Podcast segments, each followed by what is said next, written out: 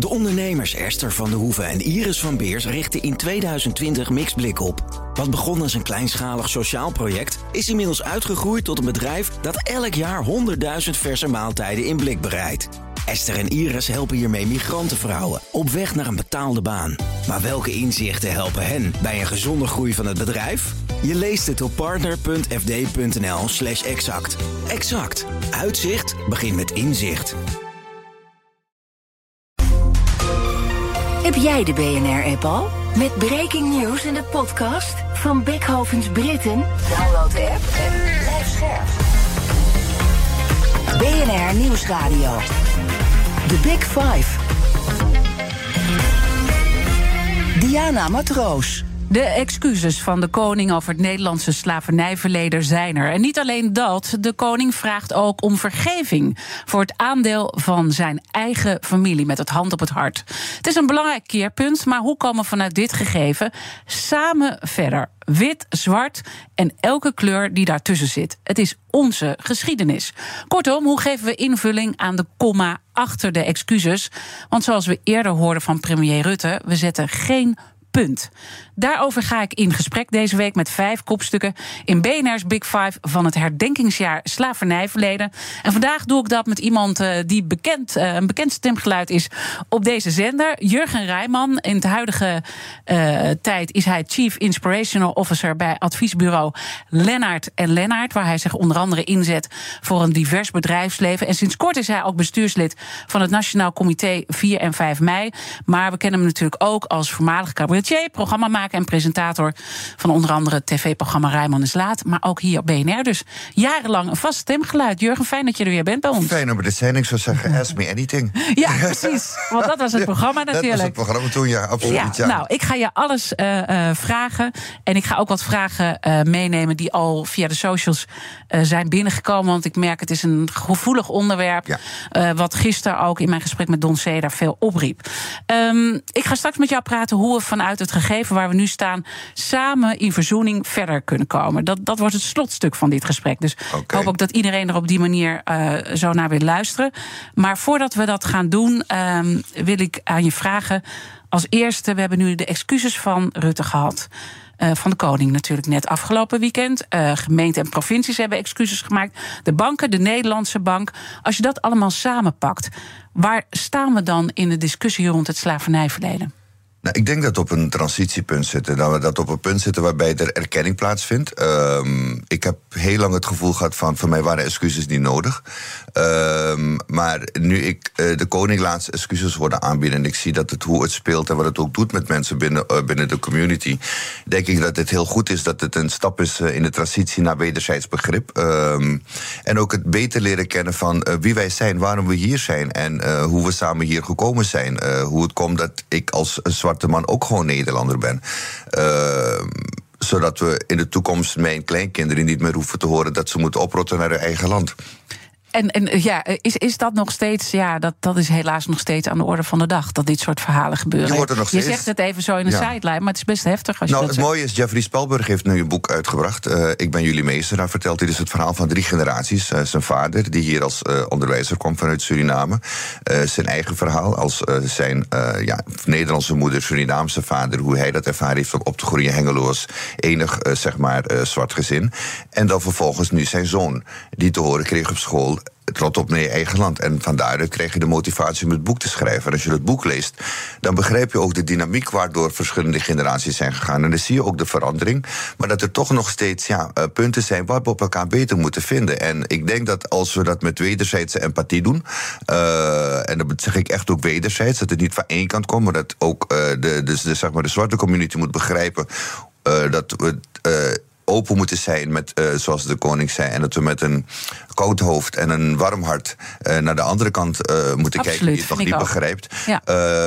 Denk ik dat er nu ook tijd wordt dat er met een koud hoofd en een warm hart wordt gekeken naar de positie die zwarte mensen hebben in Nederland. En um, het klinkt heel raar als ik het zo zeg, want ja, jij en ik hebben daar helemaal geen last van.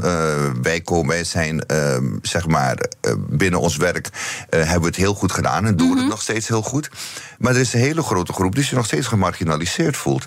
En um, die merkt het op de werkvloer, die merkt het in het dagelijks leven.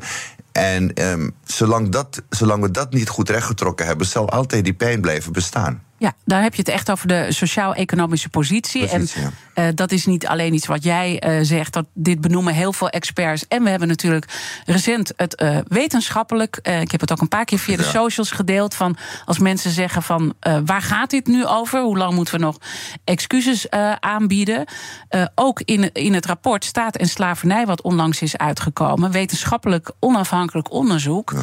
Uh, is die vertaling ook gemaakt, toch? Die vertaling is sowieso gemaakt. En uh, dit is ook bewezen wat de doorwerking is uh, binnen dat onderzoek. Um, maar ik kan me ook voorstellen van, um, dat er mensen zijn die zeggen: Ja, sorry, ik heb daar helemaal niets mee. Ik begrijp dat helemaal niet. als jij zelf nooit. Um, in je omgeving dit hebt meegemaakt. Als je zelf nooit geconfronteerd bent dat je in een gemarginaliseerde positie terecht bent gekomen. Of dat mensen je anders hebben behandeld vanwege je uiterlijk. Mm -hmm. uh, en dat structureel uh, jarenlang hebben gedaan, generatie na generatie. Dan is het heel moeilijk om je plotseling te verplaatsen in die persoon. Uh, wat je ook ziet gebeuren nu op dit moment. Is dat er door dit soort rapporten er naar buiten komen. dat er eigenlijk een, een schifting plaatsvindt van het beeld wat de Nederlander van zichzelf krijgt over het algemeen. Als je kijkt naar de geschiedenis. Um, ja, het was een klein voorbeeld. Uh, als je kijkt naar de maritieme geschiedenis van Nederland. Uh, het Rijksmuseum, als je, daar komt in um, de maritieme kamer van het Rijksmuseum. Nou, dan zou je denken dat Nederland nooit één zeeslag verloren heeft. Uh, het is één grote glorie, gloriekamer over de geweldige veroveringen van Nederland. En dat kan ik me voorstellen, want de mensen die de geschiedenis hebben geschreven. en dit soort instituten hebben samengesteld in de geschiedenis. het waren allemaal mensen die in die geprivilegeerde toestand zaten. om dat ook te kunnen doen. Mm -hmm. dus, maar we hebben regelmatig op onze flikker gekregen als Nederland uh, met zeeslagen. Alleen die schilderijen waar we verloren hebben, die hangen in Franse en Engelse musea. Dus het Rijksmuseum is nu ook bezig om die schilderijen naar de maritieme kamer te halen. om het beeld bij te stellen van dat we ja, uh, we waren wel heldhaftig als kleinland. maar het is niet zo dat we onverschrokken en onoverwinnelijk nee. en, waren. En dus gaat het om eigenlijk het complete verhaal vertellen. Het complete verhaal vertellen. En, en dat en... doet misschien ook, um, hè, want als je het hebt over. Ik, ik hoor ook mensen uh, uh, witte mensen die zeggen: ja, wij hebben ook uh, pijn. En dat snap ik ook. 100 procent. want in die zin, het is een, een gedeelde geschiedenis ja. en dus ook een gedeelde pijn. Ik denk wel dat de pijn uh, verschillend is. Uh, ook als je kijkt naar de huidige, uh, nou, hoe het zich nu uit. Nou, kijk, verschillend in die zin van, kijk, pijn is pijn, weet je. En het is natuurlijk... Ja, kan je ook niet op een weegschaal leggen. Je kan het niet op een weegschaal leggen. En hoe iemand dat ervaart, iedereen heeft zijn eigen realiteit daarin, iedereen heeft zijn eigen waarheid daarin. En... Um, net zo hoe wij elkaars realiteit, of onze eigen realiteit en onze eigen waarheid graag uh, gevalideerd zien en dat begrepen willen hebben door anderen, moeten we ook de moeite nemen om die stap naar hun toe te doen. Om te begrijpen waar komt uh, hun gevoel van pijn nou vandaan. Uh, gisteren kreeg ik een telefoontje over iemand die zich gediscrimineerd voelde door het gesprek. Nou, hoe komt dat? Dat heeft, dat, dat heeft ook te maken dat zo'n meneer waarschijnlijk denkt: ja, maar sorry, ik voel me nu aangevallen. Terwijl het helemaal geen aanval is op hem. Want deze generatie Nederlanders. Heeft er niets mee te maken. Het is helemaal ook niet verantwoordelijk, maar het is wel belangrijk om te weten. Um, hoe het komt dat er bepaalde beeldvorming hebben plaatsgevonden. Want als je kijkt naar het beeld bijvoorbeeld van zwarte mensen, het beeld dat ik heb gehad van zwarte mensen, ik doe dat heel vaak als ik diversiteitstrainingen doe, begin ik altijd met mijn eigen bias te vertellen, mijn eigen vooroordelen, mijn eigen vooringenomenheid, die ik heb gehad, die ook ontstaan is door de boekjes die ik heb geleerd als kind. Um, ik las vroeger, uh, kreeg ik, ja, het klinkt misschien heel raar, maar ik kreeg in Suriname ook Okidoki en de Nikkertjes te lezen. Uh, ik kreeg ja. in Suriname ook uh, Kuifje Afrika ja. te lezen. Uh, ik zag daar ook Tarzan die jongen, die witte wees, die in uh, de Afrikaanse jungle door aap wordt opgevoed en de koning van de hele jungle wordt. En alles kan bepalen van leeuwen, tijgers, olifanten, iedereen die naar en hem luistert. Wat deed dat met jou? Nou, ik vond dat geweldig. Maar ik dacht dus ook, ja, nou, die, dat zwarte mensen echt dommer waren dan witte mensen. Of dat de elf minder waren. Doordat de beeldvorming zo uh, ontstaan is door de jaren heen. Op een gegeven moment, omdat je zelf ook van kleur bent. En ja, je herkent je, herkent je familie natuurlijk in de beeldvorming. Die, dat je denkt van nee, dat klopt niet. Want ik heb hele slimme mensen om me heen van kleur. Dus dit, dit beeld klopt niet. Dan ga je zelf onderzoeken. En dan kan je zien waar het vandaan komt. Het zijn bepaalde beeldvorming die heeft plaatsgevonden ja, in de tijd. Nou, om, ik, ik om de slavernij het, te valideren, onder andere. Jurgen, ik herken het heel erg. En ik heb heel lang ook gedacht, ik ben niet goed genoeg. Juist. En dat heeft te maken met een soort uh, iets wat je geïnternaliseerd doorkrijgt. Het zijn allemaal beelden die je doorkrijgt, ook van, van je ouders. Ook uh, uh, nou ja, in de zwarte gemeenschappen was ook een doel om zo wit mogelijk te worden. Toen mijn moeder zwanger was, van mij, mijn witte moeder zwanger was en mijn zwarte vader, samen hebben ze mij gemaakt. En toen zei een deel van de Surinaamse familie: jullie krijgen goede kinderen. Ja. En dat was omdat ik dus lichter zou worden en zachter haar zou krijgen. Dus als je die pijn uh, begrijpt uh, en hoe dat doorwerkt, ook ik bedoel, ik, ik heb er altijd dubbel ingezeten. Ik hoorde nergens echt bij. In Suriname is het letterlijk de uitspraak doen, maar... op je kleur. Is dus dat we zeggen van zorg dat je kleur verheft. Dat je lichter wordt. Ja. Uh, dus dat was een soort bijna opdracht van zoek een lichter iemand om mee te trouwen. Zodat jouw kleur ook, jouw kinderen een lichtere kleur hebben en een betere positie hebben. Uh, dat is waarmee we in Suriname zijn opgegroeid. Ik bedoel, uh, nogmaals, discriminatie is geen, is, het, is geen, het is geen, hoe moet ik het zeggen, iets wat alleen maar van de witte man is. Ik bedoel, als ik kijk in Suriname, we kunnen er echt echt ook wat van onderling. Absoluut. Weet je hoe we kijken naar kleurgradaties? Maar dat zijn allemaal uitwassen. Als je dan gaat verdiepen in de geschiedenis, dat je weet waar dat vandaan komt. Dus ik zeg van het is, uh, wat je in het begin zei, het is een wederzijdse geschiedenis. Um, het is moeilijk voor, um, voor witte mensen soms om die drempel overheen te gaan, om, om die erkenning te krijgen van oké, okay, wat is er werkelijk gebeurd? En de olifant in de kamer. En de olifant in de kamer te benoemen. Maar dat heeft, moeten de zwarte community moet het ook gaan doen. We moeten ook onze eigen tekortkomingen gaan herkennen en erkennen van waar het vandaan komt. Ik bedoel, mijn ouders hebben me opgevoed en die zeiden wel eens: je moet gewoon stil blijven en twee keer zo hard je best doen. Waarom moet ik twee keer zo hard mijn best doen? Omdat ik dan de helft waard ben van die andere man die tegenover me zit. Nee, maar dus met die dingen die langzaam ik, maar zeker... Ik herken het. En dat is nog steeds wat ik dus aan het doen ben, weet ja. je wel? Dat, je zit, dat je zit te compenseren voor iets wat eigenlijk onterecht is. Dus het is aan beide kanten dat we die heling nodig hebben. Maar daar moeten we gewoon heel duidelijk over zijn. The Big Five. Diana Matroos. Mijn gast is Jurgen Rijman. Hij is programmamaker en bestuurslid van het Nationaal Comité 4 en 5 mei. Maar ook heel erg bezig met diversiteit op de werkvloer. Omdat je, je bent eigenlijk consultant geworden, hè?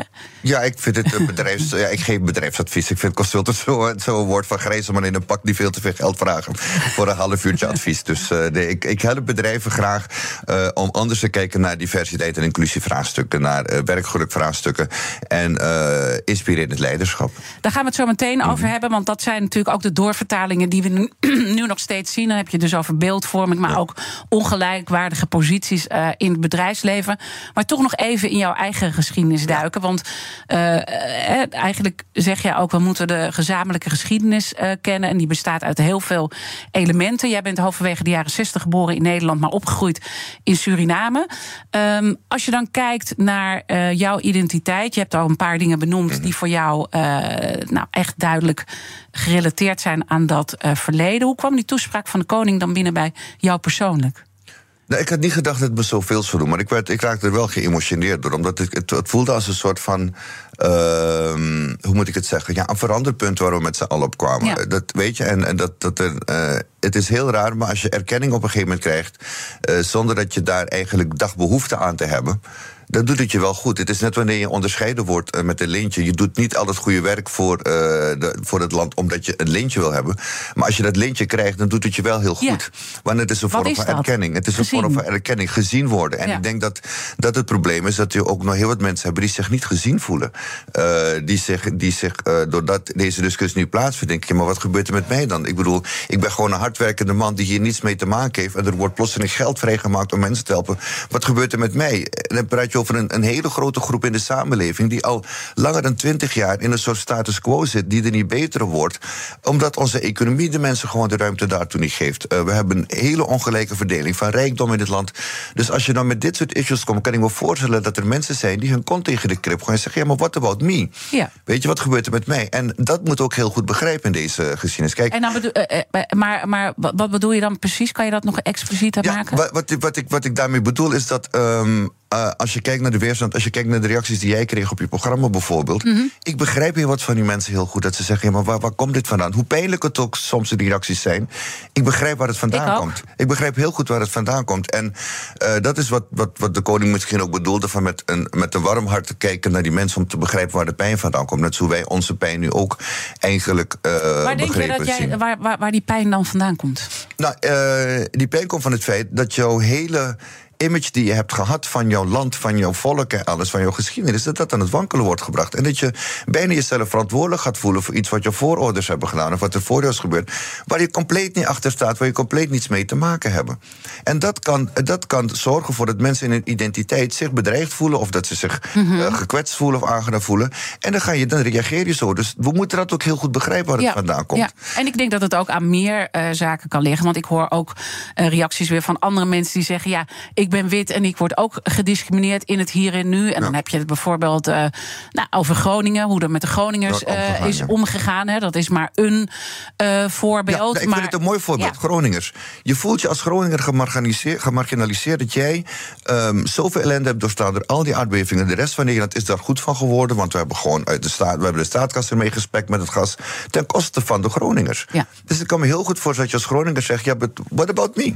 Ja. Dat kan ik me echt heel goed voorstellen. En dat is, en dat is allemaal uh, recenter. En dan moeten we het hebben over iets wat uh, zo lang geleden is. Maar het is niet of-of. Nee. Het is en-en. Uh, daarom heet het de samenleving. We moeten samenleven met elkaar. En dat we zeggen dat we allemaal onze plek moeten vinden. En dat we allemaal onze erkenning moeten vinden van waarom we hier zijn. Um, die, die hele slavernijgeschiedenis voor mij was ook heel erg ingewikkeld. Want ik heb ouders, voorouders aan beide kanten van de zweep gehad, zoals ik het altijd zeg. Ik heb het verborgen verleden gedaan. En mijn Joodse stamvader, sterker nog, is de man die de Joodse volksplantingen heeft gedaan in, in uh, Frans-Guyana en Suriname. En de Joden waren in die tijd voor 80% verantwoordelijk voor de plantages. En dus ook voor de slavenhouderij. Ja. Um, nou, hier, hier kunnen wij elkaar ook weer een hand geven. Want dat, ik, ik ja, ik vind dat. Uh, ik kijk ook naar mijn eigen verleden. Dan denk ik, ja, weet je, uh, dader en slachtoffer loopt heel erg door, door elkaar, in de Surinaamse Maar dat was het systeem, zo liep het systeem. En dat moeten we gaan begrijpen. Kijk, ik vind ook um, iets wat, wat, wat vaak zwarte mensen niet benoemen, maar wat ik wel benoem. Dat systeem was gewoon verwerpelijk. Het was zo verwerpelijk dat ook zwarte mensen erin meegingen. Want als je uh, een manumissiebrief kreeg, waar dus je vrij werd gekocht als slaaf, en je kreeg dan een grond in Suriname, echt wat geld. Het eerste wat deze mensen deden was schoenen kopen en daar naar de slavenmarkt om zelf een slaaf te kopen om hun grond te bewerken. Dus er waren ook zwarte slaven. Het was niet, het was niet een, een, een, een, zeg maar iets wat witte mensen alleen hadden, maar het is, het is een systeem dat gecorporeerd was, een kapitalistisch systeem waarvan men rijker moest worden. Men moest rijker worden van de ellende van anderen. En om die ellende te, zeg maar, goed te spreken heeft men bepaalde beeldvorming laten ontstaan. Uh, zwarte mensen zijn niet volledig, uh, zijn niet volledig. Het waren halffabrikaten. Ze waren lui. Uh, er zijn zelfs met, met de Bijbel in de hand verklaringen gekomen waarom het gerechtvaardigd was om slavernij te hebben. Als dat principe 300 jaar lang van generatie op generatie wordt doorgegeven, kan je nagaan wat de doorwerking van die, van, van, van, van, van, die, zeg maar, van die beeldvorming is. Dat leidt tot een bepaalde vooringenomenheid die van generatie op generatie wordt overgegeven.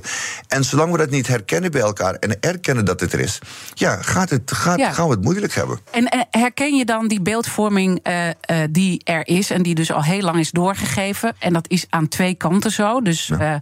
uh, of je nou zwart bent of wit of welke kleur ertussen, dan, heb het, dan heb ik het over ons daar moet je een, een plek uh, in vinden. En uh, dat uit zich ook in de praktijk op een bepaalde manier. En als jij dan in het bedrijfsleven komt, vanuit jouw uh, nieuwe consultancyrol. Nee, oké, okay, ik zal geen ja. consultant zeggen.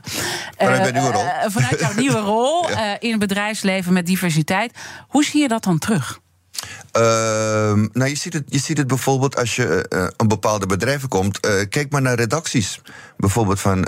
kijk naar deze redactie hier van BNR Nieuwsradio. Dat is een hele witte redactie. Mm -hmm. terwijl Klopt. Business News, dat is niet een. Het is, niet, is iets wat je als je in Nederland kijkt. de grote groep nieuwe ondernemers, dat zijn de Turkse en de Marokkaanse ondernemers, de Afrikaanse ondernemers, de allochtone ondernemers zijn een. Ja, je mag geen allochtoon zeggen meer. Sorry, de biculturele ondernemers. Ja. Dat zijn nu een hele grote lastig, groep. Hè, soms. Ja, ik bedoel, wij worstelen er ook mee hoe je dingen moet benoemen, toch? Ja, ja maar er zijn een hele grote groep biculturele ondernemers op dit moment. Ja. Nou, die zie ik niet vertegenwoordigd hier.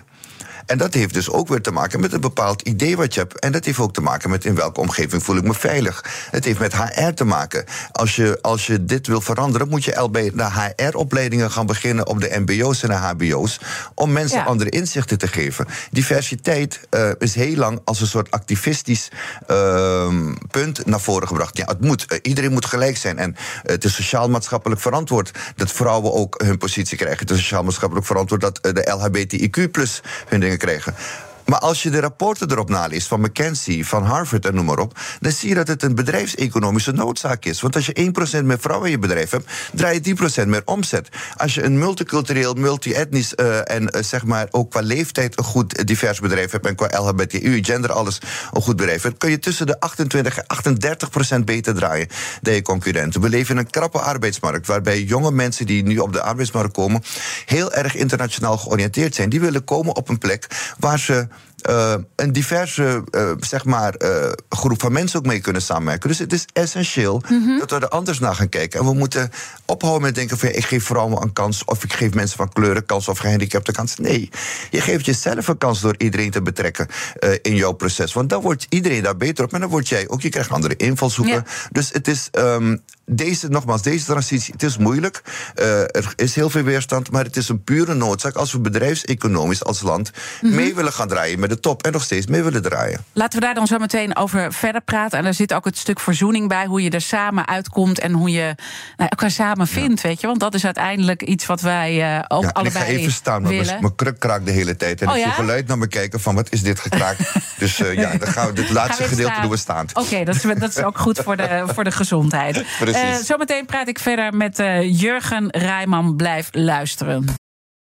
De ondernemers Esther van der Hoeven en Iris van Beers richten in 2020 Mixblik op. Wat begon als een kleinschalig sociaal project, is inmiddels uitgegroeid tot een bedrijf dat elk jaar 100.000 verse maaltijden in blik bereidt. Esther en Iris helpen hiermee migrantenvrouwen op weg naar een betaalde baan.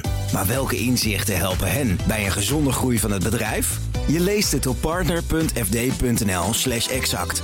Exact. Uitzicht begint met inzicht.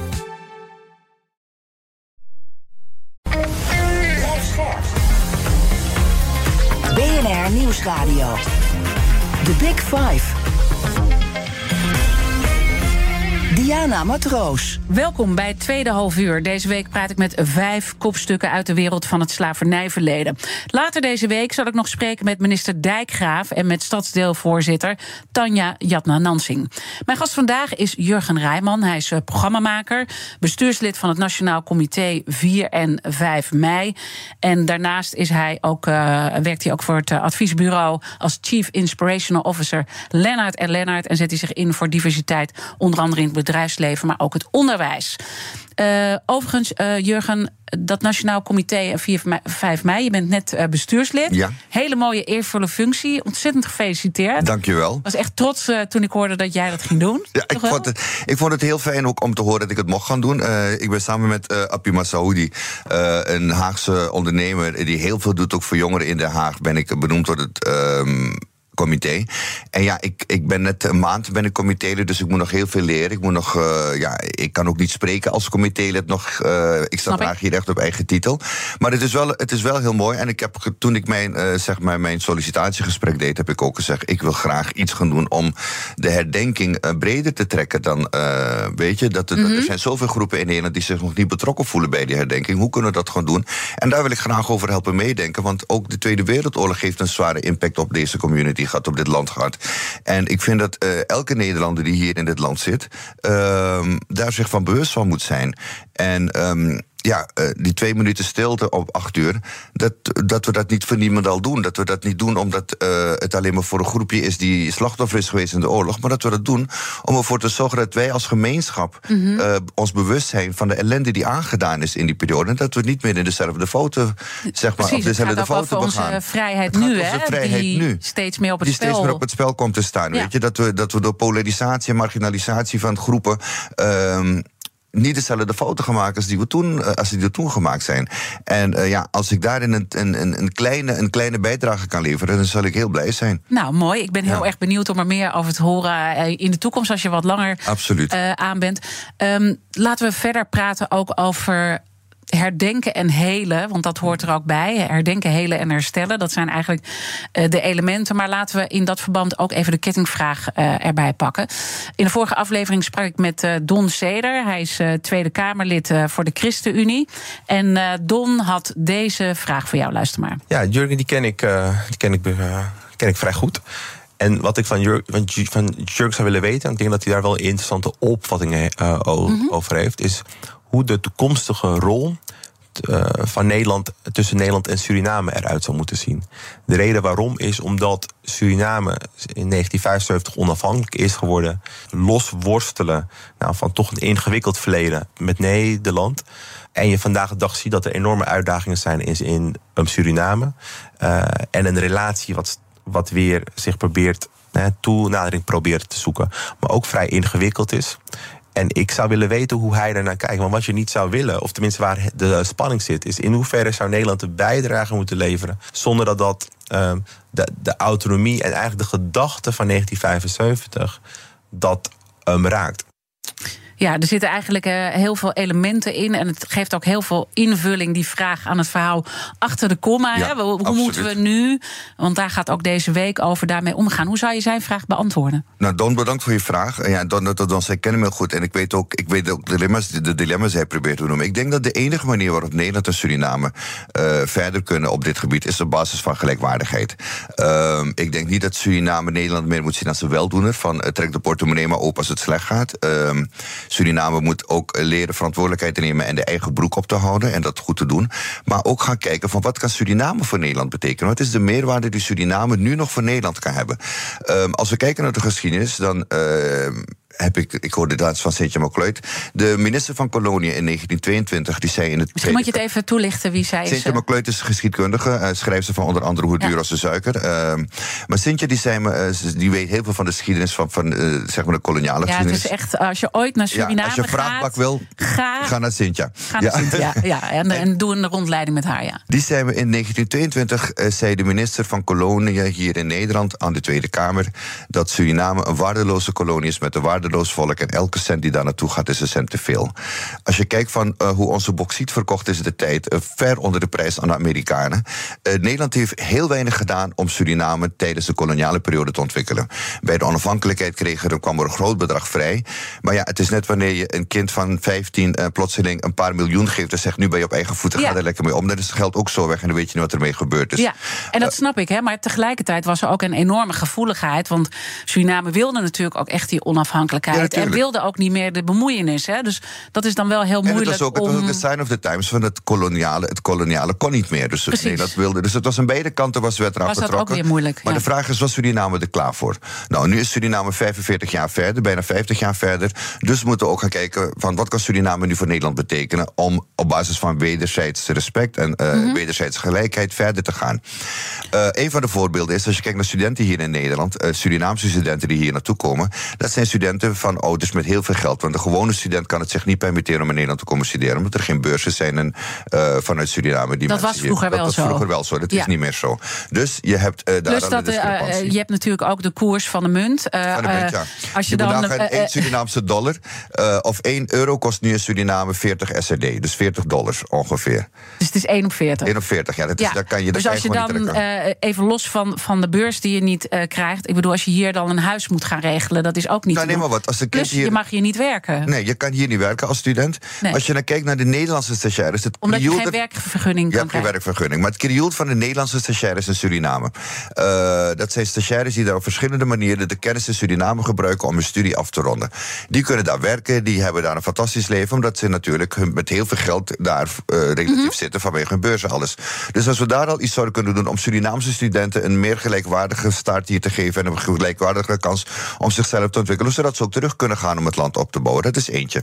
Suriname is een van de drie landen ter wereld die uh, qua uitstoot negatief is. Dus daar praat je over uh, de uitstoot, de vervuiling, dus de carbon dioxide. Ja, uh, CO2. CO2 is Suriname een van de drie landen die negatief is in de uitstoot. Nou, Nederland heeft een groot probleem met de landbouw hier. We zien dat. Als je op dat gebied elkaar zou kunnen vinden en kennis zou kunnen uitdragen. Suriname zegt, nou wij stellen grond beschikbaar zodat er hier gefarmd kan worden door met Nederlandse kennis, door Nederlandse boeren, net zoals we dat toen in Canada hebben gedaan. Dan krijg je daar alweer een gelijkwaardigheid waar beide landen profijt van hebben. Dus, Wordt daar überhaupt over gesproken dat je weet? Uh, ik weet het niet, want er zijn ook andere uitdagingen bijvoorbeeld. En dat heeft te maken met structuren in Suriname ook en hier in Nederland. Waarbij uh, Nederland uh, met argusoog wordt aangekeken door de Surinamers vanwege het verleden. Maar omgekeerd kijkt Nederland ook met argusogen naar Suriname vanwege het verleden. Dus Ja. we moeten leren. En dat is ook te begrijpen Dat is natuurlijk. ook te begrijpen. Dus het is nogmaals, het is, het is een dilemma. Ik begrijp wat Don bedoelt. Maar ik denk dat het begint met het gesprek aan te gaan van jongens, hoe gaan we die gelijkwaardigheid vinden? En waar kunnen we werkelijk eh, iets voor elkaar betekenen? En waar kunnen we eh, elkaar. Ja. eh, en denk jij dan ook als het gaat over de invulling van de komma, want eh, achter de komma, hè, want we zetten geen punt achter de excuses. Nou, dan vallen er allerlei dingen als eh, het moet een nationale feestdag worden, tot aan herstelbetalingen die moeten plaatsvinden. Nou, er is een slavernijmuseum, maar goed, dat, dat, gaat er uiteindelijk wel komen. En Don zegt dan van pas op, voordat je allerlei dingen gaat invullen, wat je moet doen, ga in gesprek, Ja. in gelijkwaardigheid. Eh, om tot dat antwoord te komen. En daar ben Dat ik volledig met hem eens. ja. Ja. ben ik volledig met hem eens. We moeten ook kijken. Je hebt het gezien wat er in, toen 19 december is gebeurd, toen eh, Rutte de excuses aanbood. Het was op zijn voorwaarden bijna dat gebeurde. Dus hij zag dat er binnen de zwarte community er heel wat eh, wrijving kwam van. Mhm. eh, nee, dat, dat klopt niet, dat moet niet zo gaan. Nu zie je dat er weer een ander punt is bereikt met de koning. Eh, we zijn weer daardoor tot elkaar gekomen. Dus het is, een, ja, het, het is een geven en nemen in het veld waarbij we steeds dichter bij elkaar komen. Maar het, het is wel zo van dat we heel erg voorzichtig moeten zijn. Want als je praat over herstelbetaling bijvoorbeeld. ehm, hoe ga je dat betalen? Daar heeft iedereen zijn eigen zienswijze op. Mensen vinden dat je persoonlijk aan nazaten moet betalen. Ja, voor mij zou het een vestzak-broekzak geval worden. Dus Ja. ik zou weten. Mij ook. Ja, van waar ik het eh, moet, zou moeten halen. Maar ik zou, ik zou bijvoorbeeld zeggen: investeer eh, vooral in gelijke kansen voor jongeren. Ja. Eh, als je kijkt wat er gebeurt in het onderwijs. de CITO-toetsen, waarbij kinderen met Surinaamse ouders of Marokkaanse ouders, Turkse ouders en vooral Caribische ouders nog steeds ondergewaardeerd worden. Mijn kinderen kregen een advies voor. ehm, en wat weer, LBGO of zo. Nou, ja, ze kregen elf, LBO. Even, LB, een van de laagste adviezen kregen zij. eh, waar ze naartoe moesten Waar, gaan. waar niks mis mee is trouwens. niet, als je nee, daar- helemaal niet, helemaal niet. Maar ik herkende mijn kinderen niet erin. En ik was gelukkig mondig genoeg om mijn kinderen te laten testen. Ik heb ze op een internationale school kunnen zetten... omdat ik me dat kon permitteren... waardoor ze een hele goede opleiding hadden... en nu beide in corporate werken. Dus, maar dat is mijn geluk geweest. Er zijn heel wat ouders die dat niet hebben. En die ouders verdienen ook een gelijke kans voor hun kinderen. Dus dat we anders kijken, hoe wordt de CITO beoordeeld? Hoe komt het dat er bepaalde zeg maar, voorwaarden zijn ingeslopen... waardoor kinderen met een andere afkomst lager worden gewaardeerd... ondanks het feit dat ze evenveel kunnen... als gewoon het zeg maar, autochtone Nederlands. Nou, misschien is het ook mooi om hier de kettingvraag bij te pakken. Want morgen dan eh, praat ik met minister Dijkgraaf, eh, onze minister van Onderwijs, Cultuur en Wetenschap. Maar hij is daarnaast ook de, eh, nou, de coördinerend minister vanuit het kabinet Ja. rond het herdenkingsjaar slavernijverleden waar we nu in zitten. Wat, wat zou je aan de minister willen vragen? Nou, beste minister, ehm, ik ben al een, een hele tijd bij het vraagstuk op verschillende manieren betrokken geweest. Eh, met discussies, als discussieleider, eh, als, als commentaar eh, moeten geven. En dat is iets dat al langer dan 10 jaar, 15 jaar maak ik dit mee in Nederland. En dat gaat over onderwijs. Er zijn de vier punten die we het altijd in het onderwijs over hebben. Als we het hebben over de discussie, laatst hadden we weer een discussie met de Nationaal Coördinator tegen Racisme en Discriminatie, eh Rajan Balder Singh. En toen kwamen weer de, vier- deze vier punten naar voren: stagediscriminatie, onderadvisering, burgerschapsonderwijs en inclusief lesmateriaal. Dat zijn dingen waar we al 15 jaar mee zitten te battelen in dit land. Wanneer gaan we dit nou eindelijk onderdeel van het curriculum maken en hoe denkt die minister dat te gaan doen? Want we hebben, we hebben ook eh, een onderwijs- eh, en zeg maar een lerarengroep hier eh, in Nederland die al met een overbelasting zit, die een hoge werkdruk heeft, die eigenlijk bijna geen mogelijkheid heeft om zich opnieuw te gaan scholen. Maar dat moet wel gebeuren. En we moeten onderaan beginnen met het inclusieve lesmateriaal, zodat eigenlijk al de komende generatie die nu in de schoolbanken staat, gaat begrijpen wat, eh, hoe de geschiedenis in elkaar zit en waarom de beeldvorming bijvoorbeeld van zwarte mensen niet klopt met hoe, hoe dat is weergegeven in kinderboekjes die ik heb gelezen. En ehm, ik wil dus aan de minister vragen hoe gaat hij dit doen en op welke termijn denkt hij dat er daadwerkelijk een verandering kan komen in het curriculum? Want daar is de basis, daar moeten we investeren. Eh, voordat we over herstelbetalingen gaan praten, vind ik dat het allerbelangrijkste. Maar dat is nogmaals mijn eh, manier van. Ik vind het een hele mooie vraag, want uiteindelijk voor iedereen is het ook in het belang of je nou zwart-wit of welke kleur daar, daartussen. Ja. Ik blijf het maar herhalen dat je eh, geschiedenis kent. En eh, dat, eh, ehm, nou, je benoemt meerdere punten van het onderwijs, maar dat er in de geschiedenisboeken bijna niets over dit verleden staat, dat is gewoon. Nee, maar al deze punten hebben ook weer te maken schande. met, met de beeldvorming die Ja. ontstaan is. Dus ja, het, zijn, het zijn inherent eigenlijk aan de problematiek. De ondernemers Esther van de Hoeven en Iris van Beers richten in 2020 Mixblik op. Wat begon als een kleinschalig sociaal project, is inmiddels uitgegroeid tot een bedrijf dat elk jaar 100.000 verse maaltijden in blik bereidt. Esther en Iris helpen hiermee migrantenvrouwen op weg naar een betaalde baan. Maar welke inzichten helpen hen bij een gezonde groei van het bedrijf? Je leest het op partner.fd.nl/slash exact. Exact. Uitzicht begint met inzicht. Instagram heeft gezinstools om jouw gezin een veiligere en gezondere ervaring te bieden op de app. Wanneer tieners hun Instagram-profiel instellen, zorgt Standaard Privé-accounts ervoor dat wat ze posten privé blijft voor hen en hun volgers. Met een dagelijkse tijdslimiet help je jouw tiener om zich aan gezonde gewoontes te houden op de app. En door toezicht samen in te stellen, krijg je meer inzicht in wie ze volgen. Ontdek meer over deze en andere gezinstools op instagram.com/slash gezinstools. BNR Nieuwsradio. The Big Five. Diana Matroos. Je luistert naar BNR's Big Five van het herdenkingsjaar slavernijverleden. Later deze week zal ik ook nog spreken met Linda Nooitmeer. Zij is de bestuursvoorzitter van het Nationaal Instituut Nederlands Slavernijverleden en Erfenis. En zeer betrokken geweest ook richting die excuses van de koning. Mijn gast vandaag is Jurgen Rijman. Hij is programmamaker en bestuurslid van het Nationaal Comité 4 en 5 mei. Maar zet zich ook in uh, als uh, adviseur voor het bedrijfsleven. En laten we dit laatste slotstuk gebruiken, Jurgen, om nou, zowel met de persoonlijke ervaringen als met al die commissies waar je in hebt gezeten. En ja. alles wat je al uh, hebt gedaan. En uh, trouwens, dit, dit, verbindt ons ook heel erg. Want uh, wij hebben een gezamenlijke geschiedenis. Maar ik heb ook bij al die conferenties ook gezeten. gezeten? Ook met de SER, ook met het bedrijfsleven. Ja. Hoe, hoe kunnen we nou stappen zetten? Wat zou nou jouw advies zijn? Eerst naar het, het bedrijfsleven, hoe hier nu mee om te gaan. Want ik merk bij het bedrijfsleven heel vaak dat ze ook echt uh, willen. En dat, en, en dat ze ook uh, inclusie echt onderdeel willen laten worden uh, van, van, van het bedrijf. Omdat ze ook wel zien intussen dat het een voordeel is, wat jij net ja. ook benoemde. Maar dat ze het heel moeilijk vinden. Hoe moeten we ermee omgaan? Hoe moeten we met al die spanningen uh, omgaan? Die spanningen die wij ook merken op het moment dat we het hier bespreken. Ja. Uh, je krijgt boosheid en we hebben allebei uitgesproken, we begrijpen die boosheid. We begrijpen ook. die boosheid ook. Dus we zijn niet tegen die uh, boosheid, maar het, het is spannend voor bedrijven hoe ze ermee om moeten gaan. Wat, wat, wat is jouw advies? Nou, mijn advies is begin in elk geval uh, te kijken hoe je mensen binnen jouw eigen bedrijf intrinsiek kan motiveren om anders naar elkaar te kijken. Uh, hoe kunnen we uit traditionele denkpatronen stappen? Uh, dat begint door um, niet één keer in de zoveel tijd een diversiteitsuurtje te organiseren, want dat maak ik ook heel vaak mee. Mm -hmm. Dat je bij bedrijven komt en dan zeggen ze: nou, we hebben vandaag diversiteits- en inclusiedag. Dat is meestal op 4 oktober.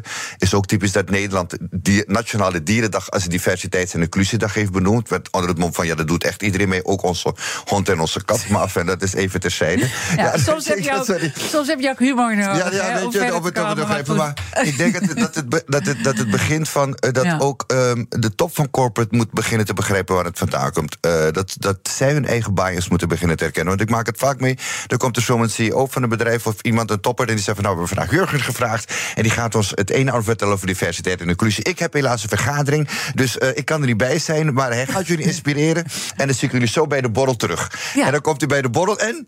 Nou, ja. goed dat je dit gedaan nou, hebt. Nou, de mensen zijn heel positief. Nog, wij hebben dit samen een keertje bij de NPO meegemaakt. meegemaakt ja. Weet je, de mensen Toen zijn heel kwamen positief. wij samen ja. voor een diversiteitsmeeting en de grote chief was er niet. Nee, die was er niet. Nee. Weet je, dus, en dat zie je dus. Zullen en, geen en, namen noemen? Nee, maar, nee, maar nee, dat doen we zeker niet. Maar dan zie je dus dat er daar uh, al een discrepantie is. Ja. Uh, want uh, het, dan lijkt het meer op blackwashing van... oké, okay, we moeten ook iets hebben van dat we mee, iets met diversiteit doen. We begrijpen dat het belangrijk is. Maar die intrinsieke motivatie ontbreekt. Dus ga kijken hoe kan ik mezelf intrinsiek motiveren. En dat begint door je eigen bias te herkennen. Als je kijkt naar de samenstelling van corporate, zeker de top van corporate... waarom zijn er zo weinig vrouwen bij? Omdat wij vrouwen altijd hebben geleerd... dat zij thuis voor hun kinderen moeten zorgen. Dat hebben we traditioneel aan onze vrouwen meegegeven in het land. Nederland, zo geëmancipeerd als we denken te zijn... zijn we een van de meest traditionele landen in de man-vrouw relaties. Dat is al één probleem. Dus als je dan gaat kijken naar de tweede stap... hoe gaan we dan ook multicultureel... Uh, hoe gaan ja. we naar LHBTIQ kijken in het land... dat zijn echt stappen die we moeten maken. Maar dan moeten we dus processen gaan doen... die we niet met één uurtje per jaar doen, maar dat we echt in processen gaan met bedrijven Waarbij we een, een, een loop, een triple loop learning nemen. Dat doe ik met mijn bedrijf nu. We beginnen eerst met het individu. Dan kijken we naar het team. En dan naar het bedrijf. Hoe kunnen we elkaar beter begrijpen? Uh, ik denk dat en wat zijn dan de dingen die het meeste opvallen als het gaat over. Hè, want uh, mensen discrimineren niet bewust vaak. Nee. Er zijn er ook die dat wel doen, laten we daar heel over zijn. Maar de meeste mensen niet. Het zijn onbewuste vooroordelen. En ik heb ook onbewuste vooroordelen. Allemaal, die hebben we, hebben we allemaal. allemaal. Maar wat zijn dan de meeste dingen die je met, met kleur tegenkomt in, in bedrijfsleven? Uh, nou, de dingen die met kleur, de mensen die ik met kleur ben tegengekomen, is van dat uh, mensen wantrouwend zijn nog steeds. Weet Waarom je? dan? Uh, en dat heeft met beeldvorming te maken. Ja, maar Surinamers komen toch nooit op tijd. En uh, ja, kan hij dat wel aan, uh, zo'n positie? Heeft hij wel het juiste netwerk? Uh, ja, maar, maar het is een vrouw uh, die, die gaat toch nooit fulltime hier aan de slag willen. Maar dadelijk wordt ze moeder. hoe gaat ze dan dat verder doen? Um, er zijn gewoon vooraannames die wij hebben door basis van onze beeldvorming. Mm -hmm. En die vooraannames moeten we gaan herkennen. En een van die dingen is dat zwarte mensen uh, wijs zijn gemaakt dat we twee keer zo hard onze best moesten doen. Dus je zit ook te kijken naar de, de zwarte man die bovendrijft in koper. Het is de man die zijn hele leven lang echt twee keer zo hard zijn best heeft moeten doen. Maar er zijn genoeg self-made mensen ook in, in corporate die we niet erkennen. Gebruik die als rolmodel voor de rest. Om te laten zien dat je niet vanuit de slachtofferrol moet beginnen. Maar dat je moet beginnen vanuit je eigen kracht. En dat je ook de regels moet kennen. Ik mm -hmm. zeg het in mijn diversiteitsding ook altijd. Het is niet alleen maar de witte man die hiervoor verantwoordelijk is. Ook de gekleurde man is hiervoor verantwoordelijk. Want hoe ben je daar zelf uh, mee omgegaan? Want ik bedoel, jij hebt natuurlijk, uh, net als ik, heb je dingen ook met discriminatie ja. meegemaakt. Dat kan niet anders, hè? Ja, absoluut. Uh, is, dat, is dat heftig voor je trouwens als dat gebeurt? Hoe nee, want ik, ik heb, in het begin heb ik me heel erg aangetrokken. Ja. Weet je, dat me verweten werd. Ja, jij moet gewoon je kop houden. Je moet blij zijn dat je hier een baan hebt en dat je hier aan het werk kan. Want uh, zoveel zwarte zijn er niet op televisie. Dus je, bent al, je hebt al een, voor, je hebt al een voordeel op de rest. Dus uh, ja. weet je, als we dit zeggen, moet je dat gewoon zo doen. Verdomme, dat doe ik niet. Um, ik heb één belangrijk ding geleerd in mijn leven. Hiërarchie wordt altijd bepaald door degene die zich het minste voelt. Op het moment dat jij je onder aan die, aan die, zeg maar, uh, aan die maatschappelijke ladder zet, dan zal je daar ook blijven. Ik heb mezelf daar nooit gepositioneerd. Waardoor ik en dan heb je dus over slachtofferschap. Slachtofferschap. En als je met slachtofferschap de battle aangaat, sta je al 2-0 achter. Je moet weten waar je, wat je waard bent. Je moet weten dat je toegevoegde waarde is, but you have to learn the rules of the game as well. Je kan een bruin ei zijn, maar zorg ervoor dat je in het rek past. Dan ben je ook gewoon een ei als ja. je ei bent. Ja. Weet je, nee, zo simpel zit ja. het. Dus het is aan beide kanten dat moet gebeuren. En we kunnen niet die witte man of die witte vrouw van alles de schuld geven. Want we, zit, we zitten in een soort van huwelijkstherapie met elkaar. En als ik met jou in huwelijkstherapie moet gaan, maar jij weet van tevoren dat je even alles de schuld krijgt, dan heb je al zoiets van: sorry, ik ga niet met je mee. Ik ga het lekker maar uitzoeken met je therapeut. En dat is ook de reacties uh, die er nu gewoon dat loskomen. Wat je nu krijgt, is mensen denken: ja, waarom ben ik voor alles verantwoordelijk? Ja. Nee, je bent niet alleen verantwoordelijk. We moeten het gezamenlijk doen. En um, ja, weet je, dat mensen zich aangevallen voelen. Dat zij altijd hebben, no matter what you do. Je ze altijd dat punt hebben. Maar ik wil mensen vooral meegeven. Luister meer naar muziek. In muziek zou je horen dat elk instrument zijn eigen ritme speelt. Zijn eigen melodie speelt. Maar samen kan je fantastische muziek hebben waar iedereen op danst als we dat van elkaar beginnen te begrijpen, dat we elkaars realiteit, elkaars waarheid beginnen te waarderen en mensen ook de empathie geven die wij van hun ja. verwachten, dan gaan we stappen maken met elkaar. Absoluut. Maar we leven in een tijd waarbij we voor alles een, een druk op de knop voor, uh, oplossing willen. Die is er niet. Mm -hmm. We moeten door. Het is we tijd, moeten? Het is tijd. We moeten door transities ja. gaan. Gedragsverandering kost maar, tijd. Maar, maar, maar, dit is ook nog een vraag die ik wel wil uh, meenemen tot slot. Mm -hmm. Want ik snap heel goed wat je bedoelt met dat. Ik geloof ook niet in uh, slachtofferschap. maar wat ik ook merk bij sommige witte mensen die zeggen wanneer is het klaar? En dat is ook een vraag die via de socials uh, binnenkwam. Wanneer, wanneer kunnen we zeggen van we kunnen wel die punt zetten? Hè? Want we zetten die punt nog niet, zegt de premier Rutte ja. ook. Wanneer kunnen we dat wel doen? Dan wil ik die mensen de vraag stellen: wanneer kan je de punt zetten achter de acceptatie van homo's? Wanneer kan je het punt zetten achter de acceptatie van vrouwen? Wanneer kan je het punt zetten achter de emancipatie van wie dan ook? We leven in een maatschappij waar er altijd prachten zijn die er tegen zullen werken. En we hebben gewoon een hele lange weg te gaan. En wanneer het klaar is, ja, wanneer jij en ik uh, gewoon een kamer kunnen binnenlopen en mensen zeggen: hé, hey, wat een leuke Nederlandse man of een leuke Nederlandse vrouw die er binnenkomt. En niet denkt van: oh, dat is een zwarte die binnenkomt, ik moet niet even op mijn taal letten. Ja. En die sociaal-economische positie, hè, dat zou mijn antwoord zijn. Dat ja. die, ik bedoel, verschillen zullen er altijd zijn, zei iemand ook uh, op de socials. Maar je moet wel naar een bepaalde gelijkwaardigheid toe. En onderzoek wijst gewoon uit dat die sociaal-economische positie echt heel erg. Heel erg is. En dat geldt niet alleen voor zwarte mensen, maar dat is ook voor witte mensen zo. En als, we, als, als de verdeling van de rijkdom eerlijker wordt in Nederland. en dat we zien dat mensen ook echt betaald worden voor wat ze het werk dat ze doen. Uh, ik denk dat we dan uh, naar het punt zullen komen dat er op een gegeven moment een punt kan komen. en dat we wel een kleine komma zetten om met elkaar verder te gaan. Ik vond het ontzettend fijn dat je er was. Ik vond het fijn om er te zijn, Diana. Dankjewel, Jurgen Rijman. En natuurlijk zijn alle afleveringen van de Big Five uh, terug te luisteren. Ga naar je favoriete podcast-app, dan vind je het allemaal terug. En uh, blijf vooral live, zou ik zeggen. Want zometeen hebben we het uh, programma BNR Breekt... met Ivan Verrips over migratie. Ik wens je een mooie dag. De ondernemers Esther van de Hoeven en Iris van Beers richten in 2020 Mixblik op. Wat begon als een kleinschalig sociaal project, is inmiddels uitgegroeid tot een bedrijf dat elk jaar 100.000 verse maaltijden in blik bereidt. Esther en Iris helpen hiermee migrantenvrouwen op weg naar een betaalde baan. Maar welke inzichten helpen hen bij een gezonde groei van het bedrijf? Je leest het op partner.fd.nl/slash exact. Exact. Uitzicht begint met inzicht.